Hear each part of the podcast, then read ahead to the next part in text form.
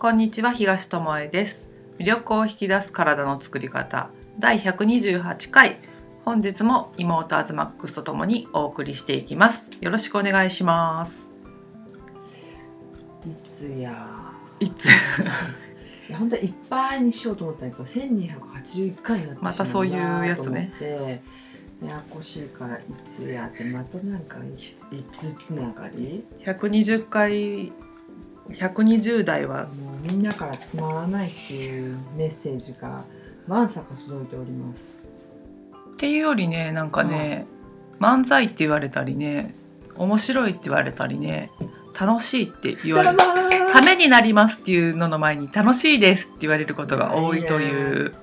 なので、うん。あの真面目な話をね真面目に聞きたいと思ってこの音声に訪れた人はこの冒頭のとこでなんじゃこりゃって思うかもしれないんですけど、あのちょっと聞いてそれで大丈夫だったらもうちょっと聞いて最後まで聞いてもらえたらうん。な,、なってあの普通の難しいことを言っても普段の生活で取り入れるのって難しくてね。私たち特に頭がねそんなにね賢くないからねあのいや博士の言うことは分かりますけどみたいな感じになっちゃうんだよね、でもそれはなんかもう別の世界の話で自分の生活に密着して考えられないことが多いからうん。あの私たちの生活レベルの中で起きたことをあの私たちレベルの頭で伝えたら分かりやすいんじゃないかっていうことでこのような始まり方になっているし、うん。内容もうん。あの生活に密着して、うん。さらに健康になってもらえたらなっていう目線でお送りしておりますので、はい。あの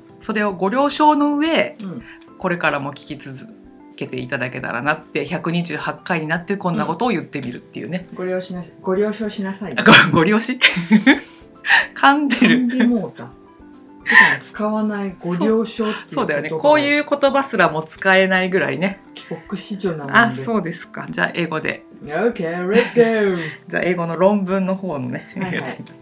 言いたいところだけどまあそういうものもね私たち読んだりできないからその訳してあるものだったりとかね、うん。あの本に書かれてることだったりとか実際に自分たちが体験したこと先週のね音声で言えば裏の表示見て謎の表示がありました。と。うん。でなんじゃこれってなってネットで調べれば今いろいろ出てくるから、とりあえずスマホでねその言葉を入れてみたけど、うん。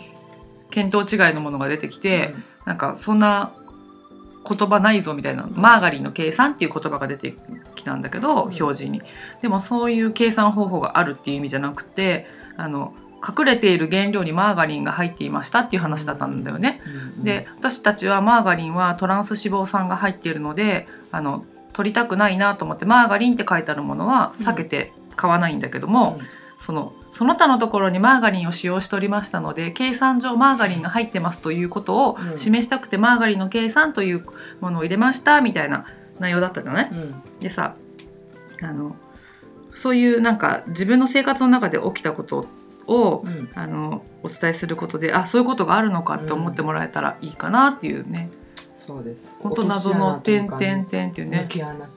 しかも原材料のとこじゃないところに入っていたっていうね。そのお話は先週の音声を聞いてもらえればあの分かりやすいと思うので、うん。聞いていただけたらなと思うんですけど。聞いてください。聞いてください。であの裏の表示つながりで行こっか今日は。なんだ。あのおせんべいの話。せんべい。はい。おせんべいの話ってあのグルテンフリーを私たちはしているので、うん。あのクッキーとかそういうものがね食べられないっていうかほぼねほぼグルテンフリーのは日本には少ないからね。そうないからあのバリッとした食感のものを食べたいなって思う時におは姉ちゃんは石を食べてます なんで？せんべいだからあられちゃんつながり。ややこしくなるかあられちゃんじゃなくくてあれガッチャンだよね。いいやもうわかる人少ないかも。わかんないかな。そう。せんべいさん。せんべいさん。せんべいさん。のり巻先生。え誰それ？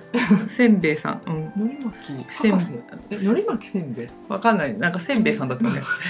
もう。どうでもいいね。あられもせんべいも米だね。あ本当だ、ね。ガッチャンは？それはいいなんかいい あのうまいことチョイスしたのに混ぜてこないでくださいってことで話を戻して、あのベーカってものをねバリバリした食感が食べたい時には買うんですが、うん。あのその他の美味しいふわっとした食感のものとかはアズマックスが作ってくれるので、うん。あのパンケーキだったりブラウニーだったりあとうん。マフィンとかね、そう甘い系はね。そうパンも前話ししましたけどパンも作ってもらえたりするから、そのなんか硬い食感のものうん。をお家で作れなくて食べたいなっていうそのしなんていうのかな歯ごたえをうんうん食べたいなっていう時があってクッキーとかは無理だからそのおせんべいを買うんだけども、そのおせんべいを食べた時にうん。すんごい歯にひっつくやつうと、ん。全然歯にひっつかないのがあったんだよね。うんうん。そう。ね。歯がね倍増する おせんべいとかベーカが多いよね。多いね。歯の上に歯ができちゃうみたいな。ねちょねちょねちょねちょなんかガムのようにひっつくみたいなね。であのなんでだろうねって言って、まあうん。米のお餅食べたりした時でも、うんうまあ、ひっつくけどこんななんか歯が成長していくじゃないけど上にこうかぶせ物がついたみたいなぐらいひっつくのってなんだろうねって言ってた時にあの加工でんぷんを使ってないおせんべいを探すのってすごく難しかったりうん。めっちゃ高かったり、うん。あの手頃な価格で売ってなくてまあ加工でんぷんっていうものが入っているものを私たちはまあ加工あでんぷんだしみたいな。うん。加工したってもでんぷんだしみたいな感じで買ってたのよね。うん。そしたらそのちょっと美味しそうなおおせんべいがあって、裏を見たらその加工でんぷんが入ってないのがあったんだよね。うん。そこまで高くもなく。うん。そうだね。作れるんじゃんこれぐらいの価格でっていうものがあって、うん。やったねやっと見つけたねって言ってそれを買ってきて食べましたと。はい。その時に2人とも感じたことが歯にひっつかないっていうところだったのね。そう。最小限の歯の歯にくっつく。まあ、くっつかないわけじゃないけどもあのくっついても食べてる間に取れるっていうのかな。なんかねねねちょねちょっていうか。爪楊枝くださいみたいな感じまではいかないっていうのでえもしかしたらこれ加工でんぷんとかの違いじゃない、うんっていうことになってあの加工でんぷんについてねちょっと調べてみましたね。うんで加工でんぷんっていうのはやっぱ加工ってついてるだけあって、うん。あのでんぷんじゃないんだよね。まあね。あのなんていうの？片栗粉の状態のあのでんぷんではないんだよね。うん。なんか私たちはそのお芋から取れたでんぷんっていうイメージをしてるけど、その加工食品を作るにあたって便利な、まあ、添加物だよね、うん。としてでんぷんを加工したもの。そうです。うん。なんかひっつけたりとかあとは、うん。えっと、食べ物の食感を良くしたりとか、どんな食感が出るんだったっけ？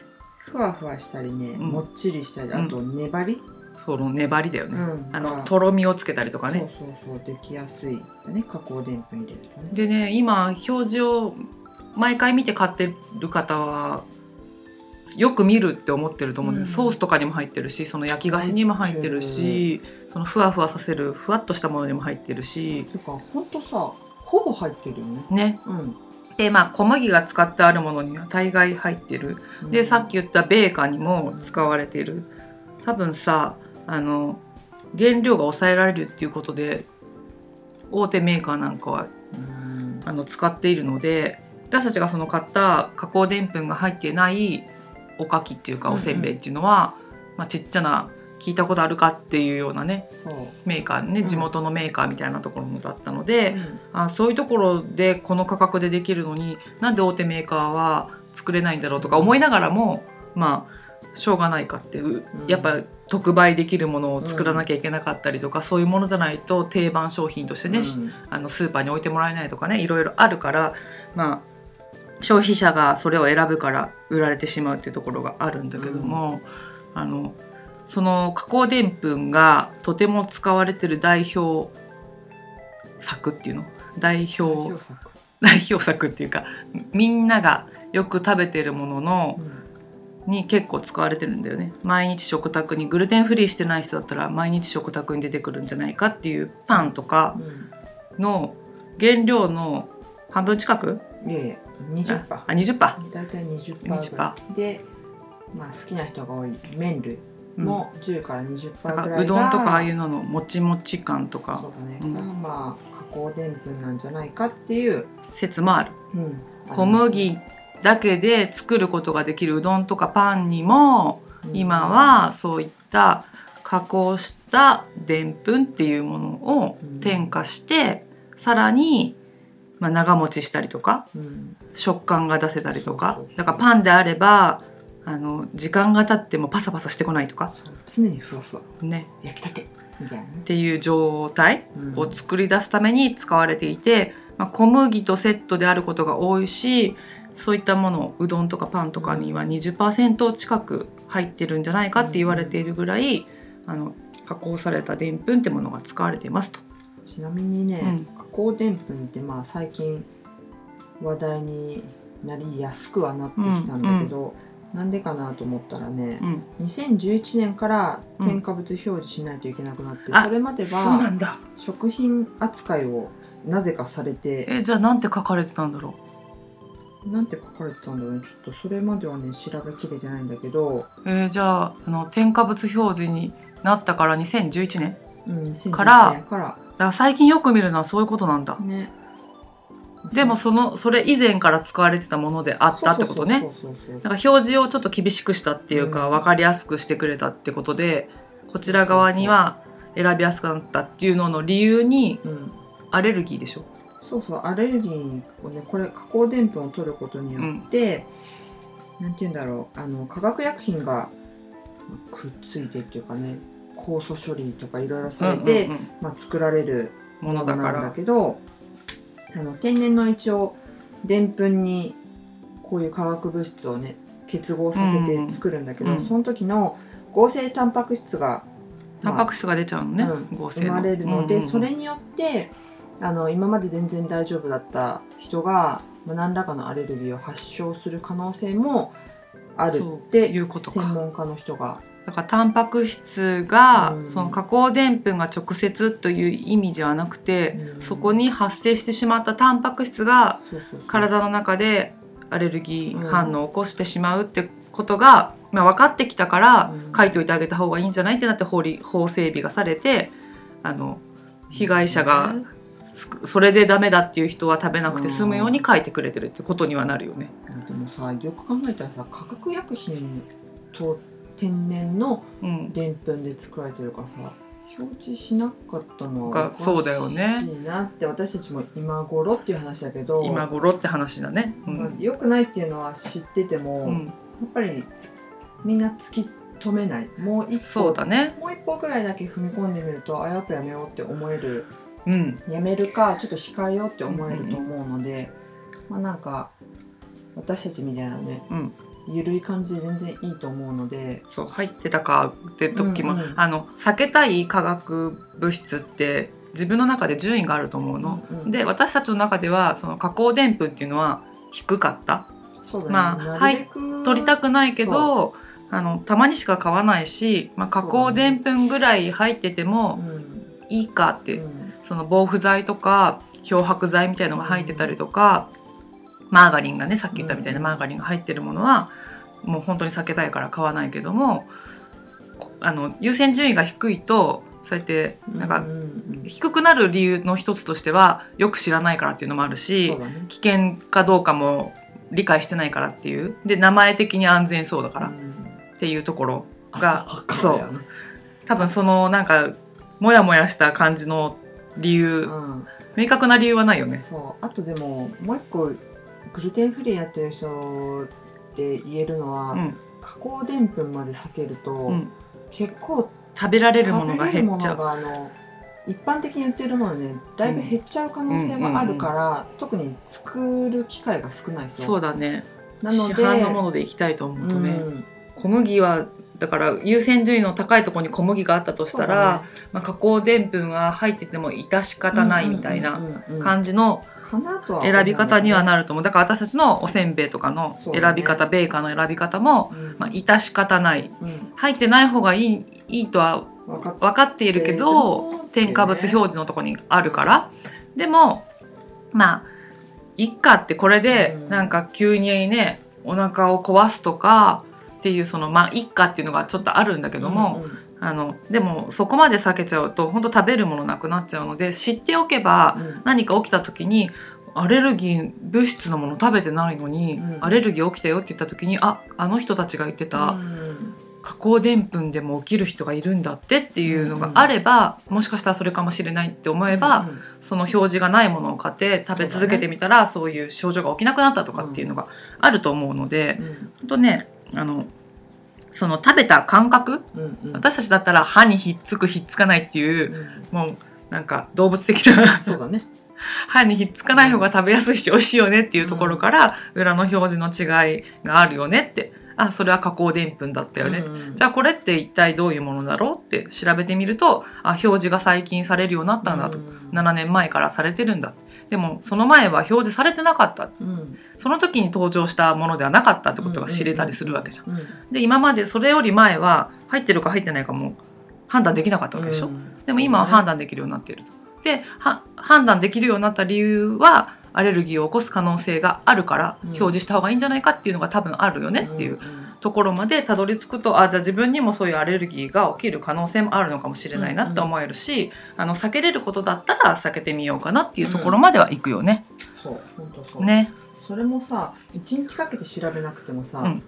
本当短時間で10分ぐらいあれば調べれるかな。調べれうんる可能性は高いと思うので、詳しく理解しなくても言ってる意味が大体わかるじゃない、っていうのでちょっと調べてみるっていうこともねそうだよね、またどんな薬品でこんな加工してってところまで知らなくても別にいいわけじゃない。けどちょっと避けた方がいいんだなっていうのがうっすら分かるぐらいのうん、調べ方というかなんかね、そうそう。う、ん。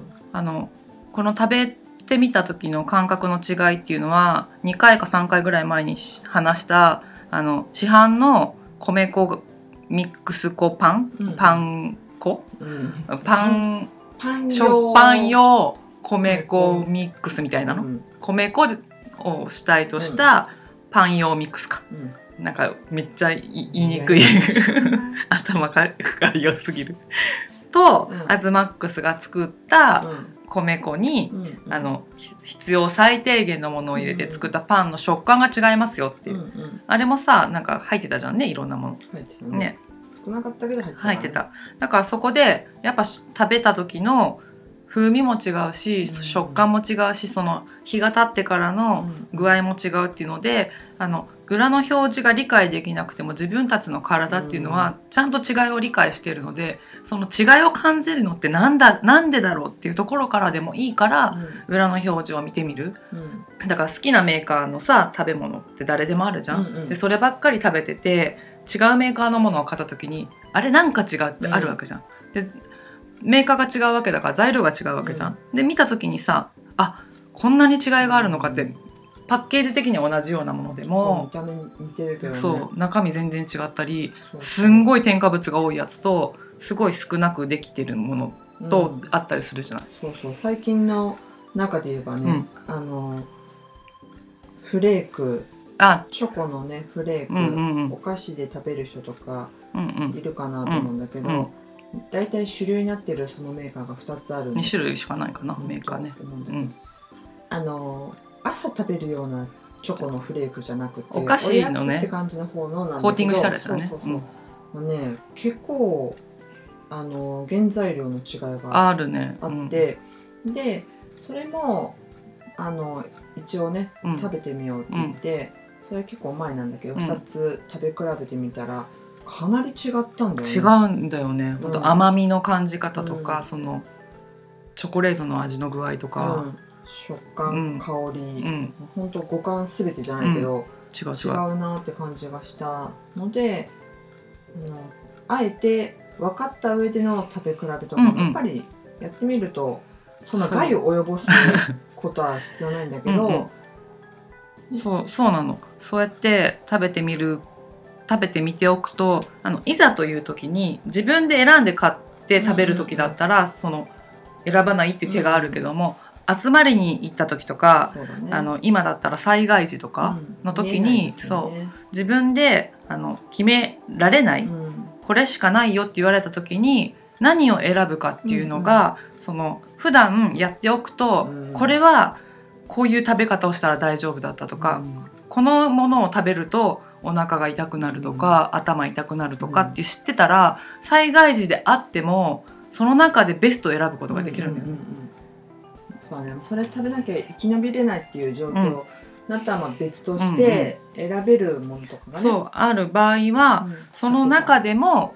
どれを選ぶのがベストかっていうのがうん。普段やっていると裏をパパって見てあこれにしようって思えるじゃない？その緊急の場合。うん、裏見な見れなくともできるしね。う裏見れ見れなくともできるけどまず見れたら、うんうん。そのここのメーカーとこっちのメーカーだとこっちの方が良かったよねってなるしあの一口食べて違いを知っていればあこれもしかしたらあれ入ってるかもとかう、ん自分の舌ではそう症状が出るんだったら食べて何分後かに自分が症状が出るって分かってたら、うん。ちょっとだけ食べてみてどうか様子を見るとかね、うん。そういうことができるからあのい一回災害でさ被害を受けてるのさ二次災害三次災害って受ける必要ないわけじゃない？体具合悪く。うんうん。あの普通の生活ができない場面でうん。具合が悪くなるって本当辛いと思うから、だから普段あの裏の表示ってものを見たりあの普段は食べないけどもうん。あの非常時はどういったものを食べられるだろうって言って、たまに食べてみるうんっていうのもそうだね。大事。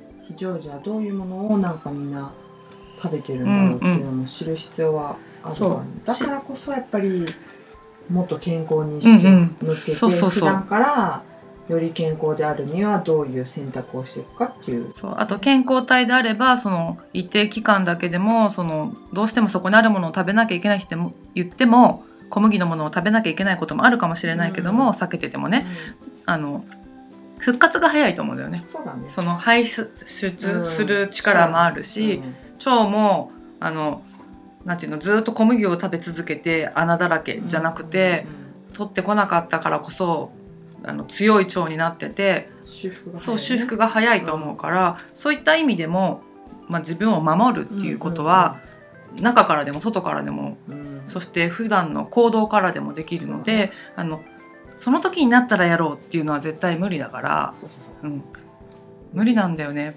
パニクると本当にね、あの冷静な判断ができなくなるので、しその贅沢言ってる場合じゃなくなってしまうと思うので、あの普段やっておくってことが大事。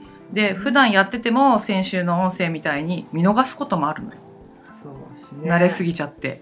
あとねこれ本当昨日おとついの話なんだけどね、分かっちゃいるしちゃんと見てますってよく言ってんだけど、昨日あ2人でね、うん。買い物行った時に、うん。もうすっごいテンションが上がるグルテンフリーのクッキーがねさあっっきたんだよないんねですって言ったけど実はあったんだよね。ね。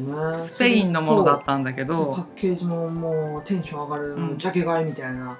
やったグルテンフリーのクッキー見つけたって言ってでその瞬間に取ったのはグルテンフリーのクッキーだったんだけど。で何個かそこにねあのちょっとパッケージが陳列されてたのね。うん、何個か置いてあって全部グルテンフリーって最高じゃん4種類かぐらい並んでたかな？あうん、あってでまあ一つ最初に手に取ったグルテンフリーって書いたやつをカゴに入れました。隣のやつも入れようとしたところお姉ちゃんが「ちょっと！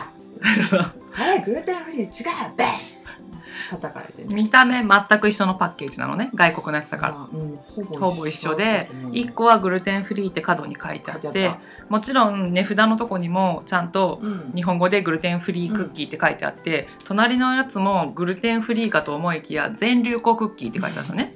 でその隣のやつはグルテンフリーチョコクッキーって書いてあるのね。でそのまた隣は全粒粉かなんかのチョコクッキーなんだよね。交互に並べてあって多分プレーンとチョコで分けたっていう売る側の認識の低さもあると思うのね、あのカテゴリーの分け方違う本当はグルテンフリーとグルテンフリーじゃないもので置いた方が買う側としては分かりやすい、でもアズマックスはもうテンションマックスで、うん4種類もあるみたいな。全部買ってみるみたいな。あの食べてみてああどういうものが入ってるかも知りたいし、食べてみてどんな味なのかも、あのレポートしたいから買おうとしたら、うん。お姉ちゃんに怒られるっていうね。それは小麦粉ですよって裏見たらちゃんと小麦粉入っていたっていうね。なんかその陳列も紛らわしいものあるからね、うん結構あるから皆さんもあのお気をつけだからこれはいい体験したねって言って、うんうん順番にねあの認識不足でお店側のっては思ったけど、グルテンフリーグルテンフリーで置いてあったらそんな間違いを起こさなかったし別にそのまま買って帰ってきたかもしれないけどもあ交互に置いてあったのが。あとそうであるっていう、うん。こっちのなんか当たり前だと思っちゃうっていうのがやっぱり甘いしなんていうの受け身じゃないけどそうだね。かなって自分でやっぱ思ったので、まあ、興奮しないってことが重要なんだけど。そうね。あとは外国の人はちゃんとパッケージ見るのかなと思ったの、似たような箱だったじゃん。4種類、本当に手がね、うん、でもさ日本だったらグルテンフリーとグルテンフリーじゃないものが同じメーカーが出してて両方クッキーだとしたら全く違うパッケージにすると思う。うん。色が違うとか色も一緒だったじゃない？ほぼ。うん。角にグルテンフリーっていうさその印刷があるかないかの違いだったと思うんだけどそこもやっぱ日本ってあの親切っていうかあの、ね、バスでいちいち次は何々駅ですって言ってくれたり電車で言ってくれたりするのと一緒であの受け身？うん。本当。書いてあって当たり前分かりやすく色分けしてあって当たり前みたいな感覚でいるからあのそういう間違いも起こしやすいなっていう、だから自分で見るっていうことを外国の人はするのかなってそのパッケージを見て思ったのやっぱり。うんそうだね。だからある意味信頼をお店とか社会に対してしてないという言い方は変だけど、うんうんうん。やっぱ自分主体で生きてるのかなとは思ったよね。でねそのクッキー早速もうすぐ買ってきて食べたんだよね。はいそこで。でした開けた瞬間アズマックスが言ったこと「全部割れてる!」って言って絶叫やねな絶対落としてないんだけどその短時間で。全部割れてるって全いう。部割れてて綺麗に割れてたね。半分になんかひび割れてて。そうそう。粉々ではもちろんなかったんだけどね、それをあの見て思ったのが米粉って扱いが本当難しくてひっつける、あのね、グルテンがないからクッキーとかでもひっついてられないっていうかパキって簡単な力で折れてしまうのね。でそれが何のクッション材もないうん。透明のビニール袋にガサって入って箱に入ってるだけ薄っぺらな箱に入ってるだけっていうので、まあ、輸入されてきてるっていうのもあるけど、うん。あの割れてるぐらいでスペインではクレームにならない。まあねでも日本ではクレームになる、大概になるよね。うん、まあ私たちはもう割って食べるしもう口の中入っちゃったら一緒だからもう割れてても何とも思わなかったけどもこれさクレームになるよねっていう話になったのよね。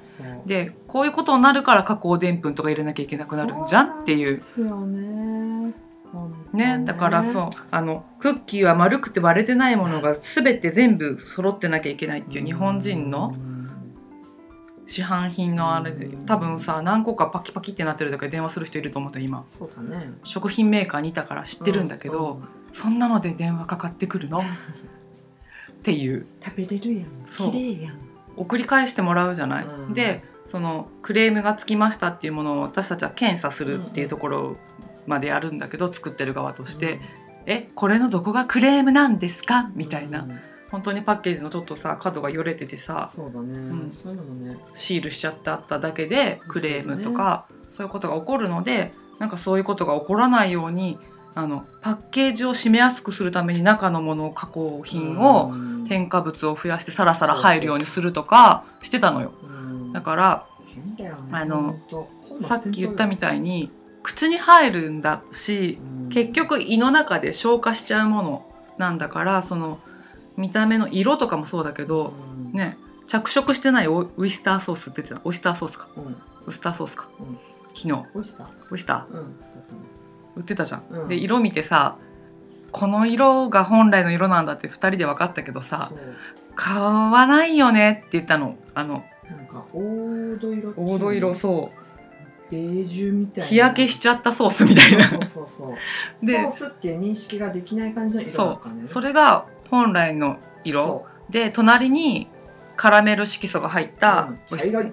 ウスターソースがあったのね、したそれ見たらやっぱり全部カラメル色素が入ってて、でも私たちが知ってる色はそっちだったのね、で残念だけどこっちを美味しそうと思っちゃう自分たちがいるねっていう話を、ううん。したからその選ぶ側の認識がちょっとずれ始めてる。なんか綺麗なもの。そうそう知らないんだなと思った、本当にカラメル色素を入れてこの色を作っててそれがそのものの色だと思っていたっていうのがある。だからさ多分今の若い人はたくあんは黄色いものだと思ってると思う、でも本当は茶色いんだよ。そうだね。ねシワシワで。今のつるんとしててさみずみずしいじゃん、しぼんでないもんね。そう。しかも噛んだらジュワっておばあちゃんが作ったたくあんとか硬くていつガム？みたいなの飲み込むタイミングわかんないよみたいな。ん飲でも喉に詰まりそうみたいな。でもそれを今出したら臭いって言われるし汚いって言われるし硬いって言われるしっていうところであのどんどん私たちの感覚がずれちゃったがために、そっちに売る側が合わせてるって部分もあるなっていうのはうんもちろん企業が儲けたいからっていうので変わってきた加工食品っていうのもあると思うんだけど、あの需要と供給のさうん。バランスがさこう合致しちゃったんだよねね。安くてうまいものがいいっていう消費者と、たくさん作れた方が安く作れた方がいいっていうね、そうそう。なのでそのさっきのクッキーの割れてる話じゃないけどそういうものが本当は自然のものだし、そういう姿になるっていうのも自分で米粉を買ってきてクッキーを作ってみたら分かる、うん。あ何も入れなかったらこうなるのか、うん。本当に最初ね家でクッキー作った時形にならなかったもんね。そう元に戻っていく みたいな。あとあの天板から持ち上げられないとかね あの粉になったんですけど天板から持ったらっていう。そうこれどうやって食べるよみたいな。見た目クッキーなのに持ち上げたらポロポロみたいなね。米粉に戻りました。そうそう。あの日焼けした米粉が出来上がりました飲むか米粉っていうね だからそれはなんかシリアルみたいな感じうん。でスプーンで食べるっていうことをしたけども、うん。まあそういう経験をしてると昨日みたいな全部割れてるってクッキーを見ても、あうん。そうなるかうん。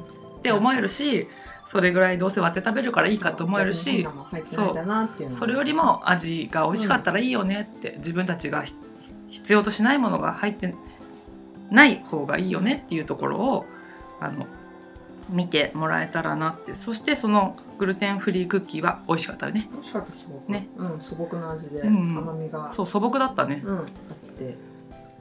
そうそう、うん。だからそういったものと出会える機会も本当増えてきたので、うん。この音声始めた頃何もないよねっていう話をよくしてたんだけども今ねこの岐阜の田舎のスーパーに行ってグルテンフリーのしかもスペインのうんクッキーに出会えたりなんかするっていうこともあるのであの裏の表情を見るってことも大事だしうん。自分たちの味覚うん。感覚を信じるっていうのもそうだし、あとはちょっとしたことでクレームにしないうん。加工の段階でいろんなものを入れるから綺麗な状態で届くんだってことを理解してればちょっとぐらい崩れてても、ね、うん。それを美味しく食べる工夫はできるっていうところで、うん。自分たちの意識を変えていくっていうところも大事かなって。うん。企業とか作る側とか国の制度を責めるばかりじゃなくて、うん。そういうことをしていったら、まあ、よりよくなっていくかなっていう世の中がって思ったりするよね。なのであのどんな時も自分の感覚をまずあの、うん。研ぎ澄ましておくこと。信じましょう。信じ信じてあげること、うん。んって思ったことを見逃さないこと、うん。